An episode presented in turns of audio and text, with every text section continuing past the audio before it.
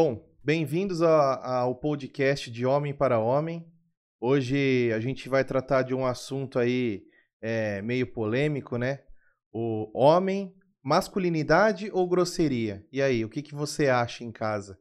Bom, como convidado hoje aqui, a gente tem nosso ilustre reverendo Robert aqui, Robert Mota, da Igreja Presbiteriana da Lapa. Bem-vindo, pastor. Acho que é um prazer aí a gente eu te entrevistar hoje. Vamos discutir um pouco sobre esse assunto. Show de bola, Rafa. Um prazer todo meu estar com vocês.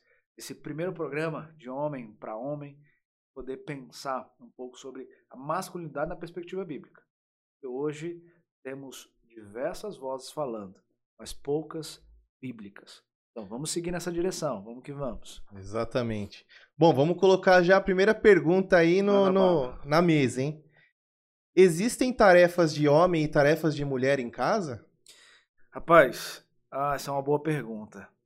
Porque eu preciso responder pensando em mim, pensando na minha casa, é. pensando no trato com a minha esposa.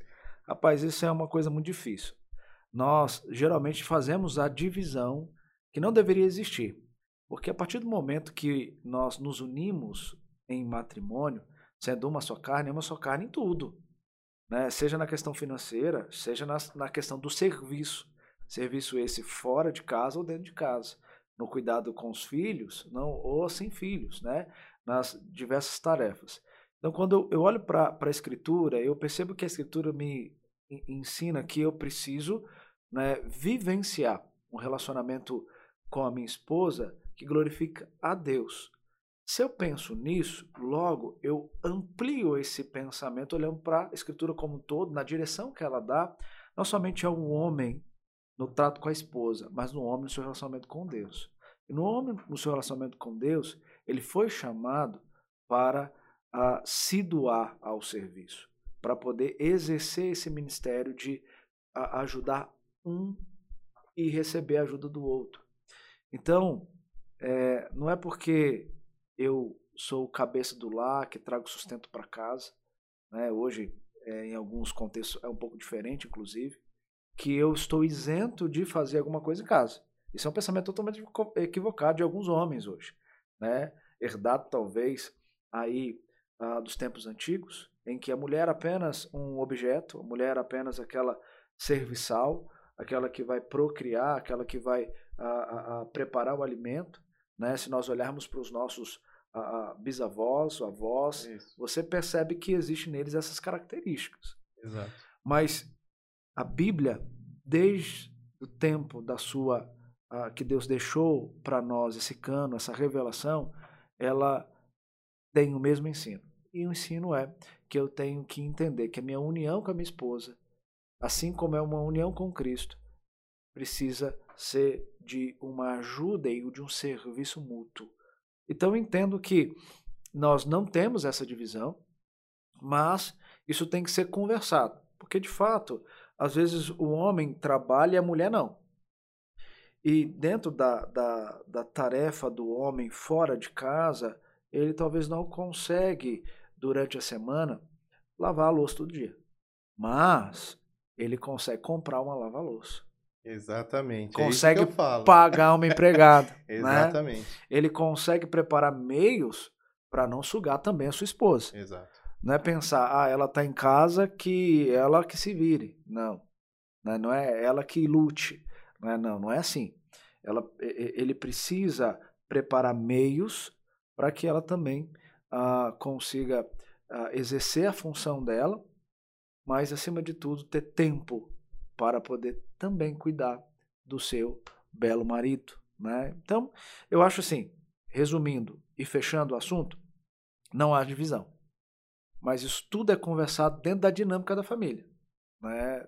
Diante aí das divisões que vão ser é, necessárias serem colocadas dentro do contexto de trabalho fora de casa mas mesmo esse que trabalha fora de casa precisa saber que no final de semana talvez ele não trabalhe, então precisa ajudar dentro de casa. Exato. Às vezes aí entra aí, poxa, eu já não, não, não ajudo durante a semana, então já fica naquela, vou assistir um futebolzinho, vou jogar uma bolinha com os amigos, vou dar uma saída para ir bola, e aí esquece que, opa, agora você não está trabalhando, você tem que cuidar da sua esposa. Né? Não pense sem ela, não seja egoísta de pensar em si mesmo. Pense sempre visando ela, né? O bem-estar dos dois é uma só carne, né? Poxa, pastor, mas justo no sábado que eu vou descansar, você vai querer que eu trabalhe em casa?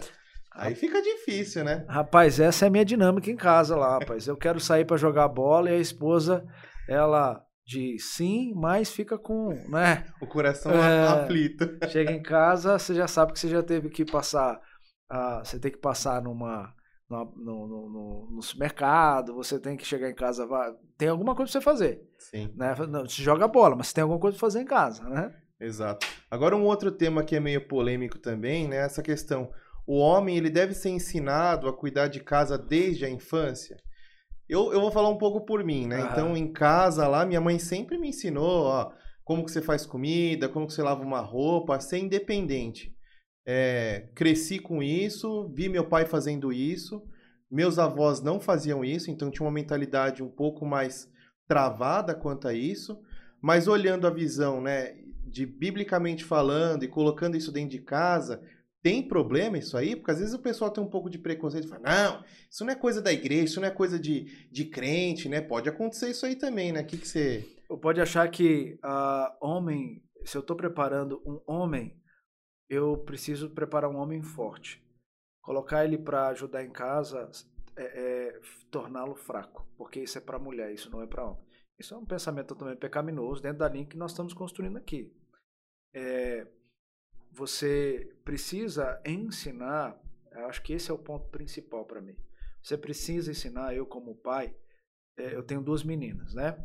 Então eu preciso ensiná-las a amar o marido entender que o amor requer serviço. Se eu tenho um filho, eu preciso ensinar o meu filho a amar a esposa. Ajudar em casa é demonstração de amor? Se é, eu preciso então também ensinar. E o pai precisa entender que, a, que ele é o modelo do filho. Ele é o modelo principal. O filho vai, é, é, é, quando não vê o modelo em casa, ele vai buscar em outros locais. E um ponto importante é modelo tanto para homem quanto para mulher também. Para os né? dois. Para os dois. Por quê? No caso da, da, das minhas meninas, né? É, eu sou o modelo de homem para elas. E eu preciso, desde já, né? São meninas, né, uma de três, outra de seis, desde já, mostrar no trato com a minha esposa esse cuidado dentro de casa com ela, demonstrando esse amor, para que elas olhem para isso e vejam: olha, é um tipo de homem que eu preciso para mim. Então, o modelo que ela vai buscar de homem é o modelo que ela vê dentro de casa. Então, essa é a minha responsabilidade. Então, eu preciso uh, cuidar da minha esposa. Rapaz, a minha esposa vai assistir isso depois.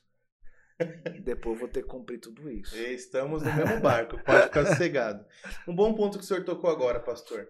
Ver o pai em casa. Eu acho que isso é uma coisa que hoje eu tenho visto, né, em, no mundo em si, é, o pai deixar esse papel de, de, de ser o homem do lar, uma responsabilidade às vezes da esposa, na responsabilidade também de ou ele, ele exime a responsabilidade Sim. dele, né?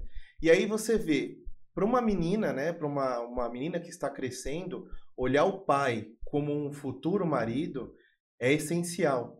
Imagina para um menino, né? Então olhar o pai, né, como o exemplo para ele ser para a esposa dele também, né? Uhum. E como um exemplo de homem, né? Então é, neste aspecto, eu acho que é muito importante a presença do homem no lar, né? Em tudo, né? Necessário demais, Rafa. Veja, nós estamos nós estamos vivendo no tempo de, de não ter referencial dentro de casa.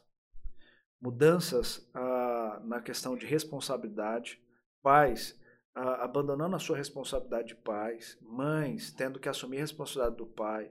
Então você vê um, uma, uma disfunção aí nesse, nesse princípio estabelecido pelo próprio Deus, né? Na, no casamento, na união da família.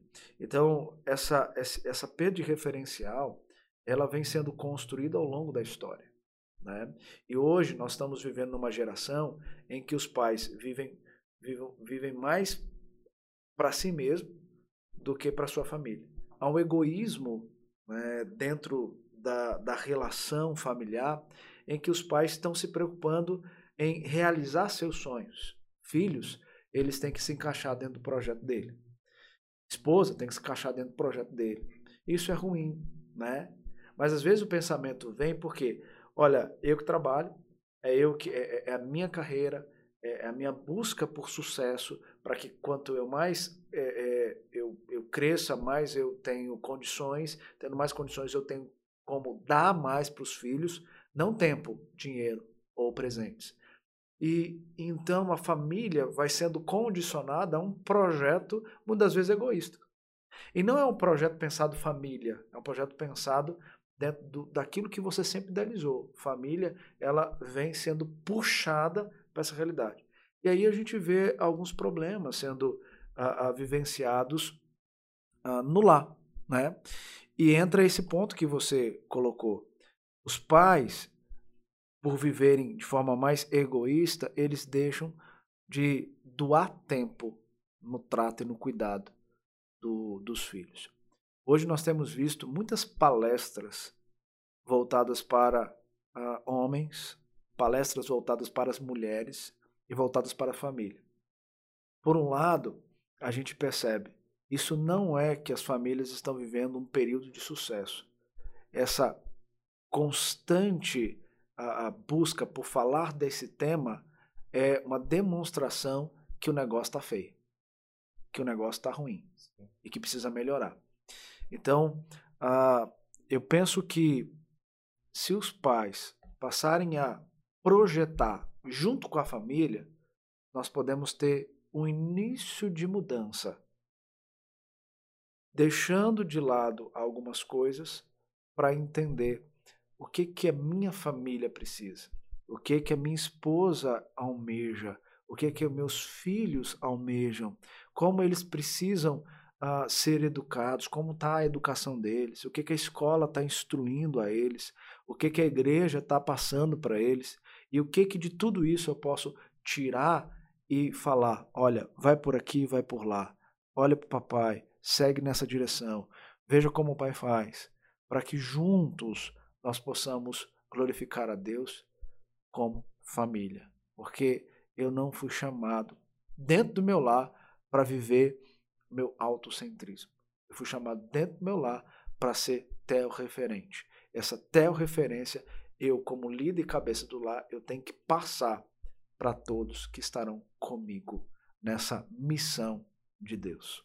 Muito bom. É exatamente isso, pastor. Acho que é uma, é uma visão que. É aquela ideia de que o mundo acabou entrando na igreja, né? E a gente, com muita naturalidade, né, assume isso como uma super normal, né? Sim. E não é normal. Não. Então, é, à luz da Bíblia, né? Qual que é o desempenho do homem no lar?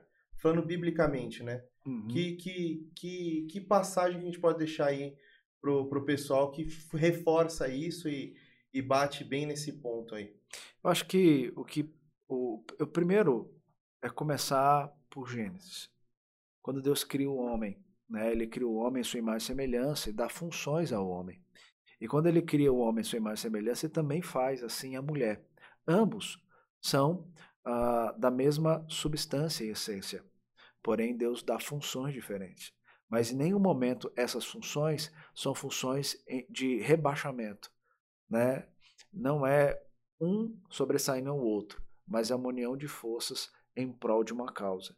E a causa é a missão que Deus dá. Qual é a missão? Glorificar a Ele em tudo que vierem fazer, como casal, como família. Quando também lá em Gênesis 2 você tem um princípio do casamento, está lá escrito, né? Deixa ah, o homem, pai e mãe se unir sua mulher, tornando-se os dois uma só carne, é uma só carne. E essa união, ela representa uma união maior, a união que nós temos com Cristo, né? Quando Cristo é para nós o noivo e nós somos a noiva de Cristo. E aí nos, le nos remete a, a, ao princípio do casamento. Deus nos deu o casamento para quê? Para ser um modelo, mesmo que imperfeito por conta do pecado, mas ser um modelo daquilo que será perfeito, uma união perfeita que há de acontecer. Então a gente já pode experimentar um pouquinho desse gostinho do que vai ser perfeito vivendo nessa união entre marido e mulher. E esse perfeito é quando o noivo vem para resgatar sua noiva e se unir para a eternidade. E Deus então dá parâmetros, enquanto nós aguardamos, de como proceder.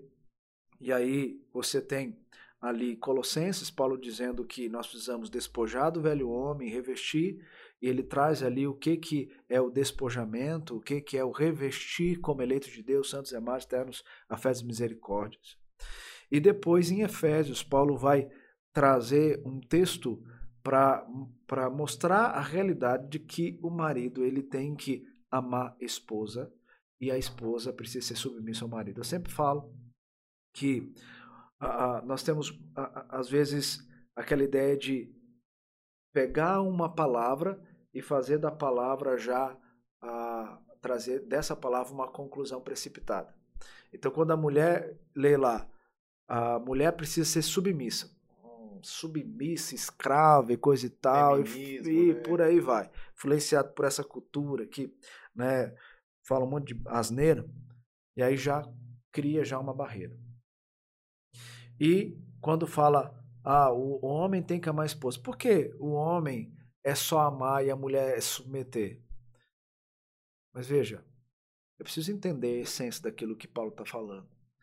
A mulher, para ela submeter, precisa o quê? Amar. Porque se ela não ama, ela não submete. Fato é que a comparação é essa. Então, mulheres serem submissas, como elas são submissas ao Senhor. E como elas são submissas ao Senhor? através do amor que Deus doou a elas. Por isso que elas podem ser submissas. A mesma coisa em relação ao marido. Marido, você precisa amar, assim como Cristo amou a igreja. Para Cristo amar a igreja, precisa o quê? Se tornar, tornar a, se submeter à, à forma de servo, né? como Filipenses 2 vai dizer para nós, né? assumir a forma de servo, para que a, pudesse ali se submeter a um ato de amor de Deus, e nessa submissão a esse ato de amor, ele vai se doar voluntariamente na cruz para nos salvar. Isso é um ato de amor, mas também é de submissão. O marido ele precisa amar como Cristo amou a igreja. Logo, o marido precisa também entender que ele, ao amar, ele também se submete. Porque esse amor só pode ser é, exercido porque ele ama antes o Senhor e por isso ele pode também amar a esposa.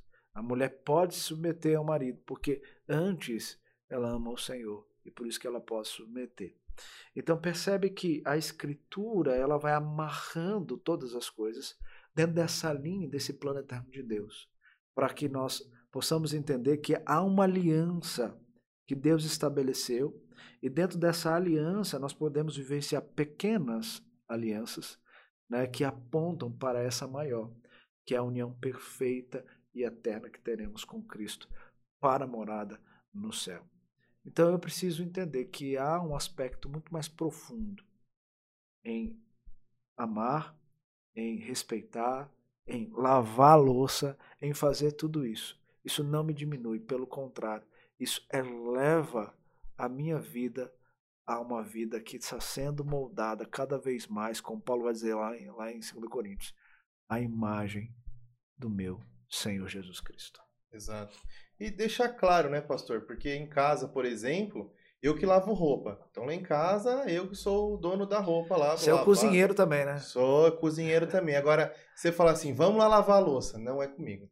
Aí a louça é com a minha esposa, que é ela que é uma tá divisão. mas a gente divide. Uma divisão. A limpeza, a gente, a gente tem uma, uma auxiliar lá, mas quando precisa também, tem que colocar a mão na massa. E agora, né, pai recente, também é... tem que colocar a mão na massa e outras coisas. Mas... É, trocar aí, fralda. Trocar fralda, dar banho, banho, também tem isso. Mas eu queria que o senhor deixasse aí, né, pra gente já chegando no fim do programa, Sim. duas dicas, né? Para dois tipos de homem. O homem casado e o homem solteiro. Então, Cara, você que é casado, o que, que você precisa ter para ser o homem do lar? E você que ainda não é o homem do lar, que vai casar, o que, que você precisa ter? Eita lasqueira, vamos lá. Ó, pro homem casado, não tem como mais fugir da tua escolha. Já escolheu, meu irmão? Agora entenda a tua responsabilidade. Aí eu venho pro homem solteiro. Homem solteiro, você ainda não escolheu. Você vai escolher ou se escolheu, comece a perceber se essa escolha de fato é uma escolha que a, demonstra aí na mulher ou a mulher no homem é, as características daquele que Cristo salvou, redimiu para uma viva esperança. Se não tem, não leve o relacionamento porque você tem atração por ela ou porque você tem uma paixão por ela, porque tudo isso passa. Agora, o amor que você vai construir com ela é um amor que você pode ver a essência em Cristo e no seu relacionamento com Cristo. Então, homem solteiro, você precisa entender que quando você for escolher alguém, essas pessoas elas precisam demonstrar virtudes, os frutos do Espírito, para que você ah, tenha num relacionamento uma perspectiva de amor, perdão, misericórdia, compaixão, porque vai precisar muito, não é verdade? Oh. E como precisa. Todo se, dia. Se o cara não é crente, ele não, não, não casa com alguém que tem virtudes assim, ele passa um mau bocado. Sim. Né? Agora, para o marido, né, vamos pensar no marido, tanto aquele que tem uma mulher que já é serva do Senhor, ou que não é, né? Sim. Vê uma conversão depois, né? Então, primeiro, o que tem uma, uma esposa que não é crente. Entenda que você precisa testemunhar todo tempo para sua esposa. Porque o que te move é o Senhor. Se o que te move é o Senhor, você precisa mostrar para ela que esse Senhor faz com que a sua esperança, a sua fé, a sua expectativa de vida seja toda moldada em um princípio que eleva você a ter paz, né? a ter de fato um, um desejo de viver, uma compreensão daquilo que você é neste mundo caído. E aí a tua esposa precisa aprender com isso. Seja um homem de oração, coloque o joelho no chão para que ela veja que você ora. E essa oração é em prol da sua casa, é em prol da sua esposa, é em prol do coração dela que precisa ser alcançado pelo Evangelho. Né? Então, caminhe nessa direção, desenvolvendo sua fé cada vez mais, vivendo a palavra todos os dias na vida. Serão, eu sei que tem momentos difíceis na, na relação, então coloque Deus na centralidade, para que a outra pessoa entenda que você só é o que é porque Deus é em você. E para aquele então que tem uma esposa que é crente e é crente também, precisa viver vertical horizontal. Todos os dias você tem que ter o seu relacionamento muito íntimo com o Senhor. Porque quando você busca o Senhor, o resultado dessa busca trará a você resultados benéficos para imprimir no cuidado com sua esposa. E aí vem um ponto que você começou, né? E, e a gente não, não, não ampliou para essa direção. Quando o homem se ira, ou quando o homem fala com uma palavra de uma forma torpe à sua esposa, ele está demonstrando que o velho homem está dominando o lugar do novo homem revestido pela, a, pelas virtudes de Deus. Sim. Então ele só vai conseguir vencer isso, ele vai conseguir, só vai conseguir despojar disso se de fato ele buscar todos os dias um relacionamento com Deus. Então, a dica para todos: busque em primeiro lugar o reino de Deus, a sua justiça e demais coisas serão acrescentadas. Ou seja, acorde buscando se revestir da armadura de Deus. Então, leia a Bíblia, para que você com a armadura de Deus, possa prosseguir o seu dia.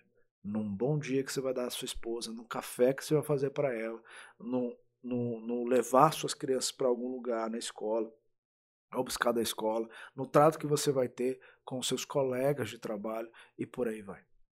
Se você não fizer isso, pode ter certeza, durante o dia e, e, e os cuidados aí com a família, você vai falhar e falhar muito, né?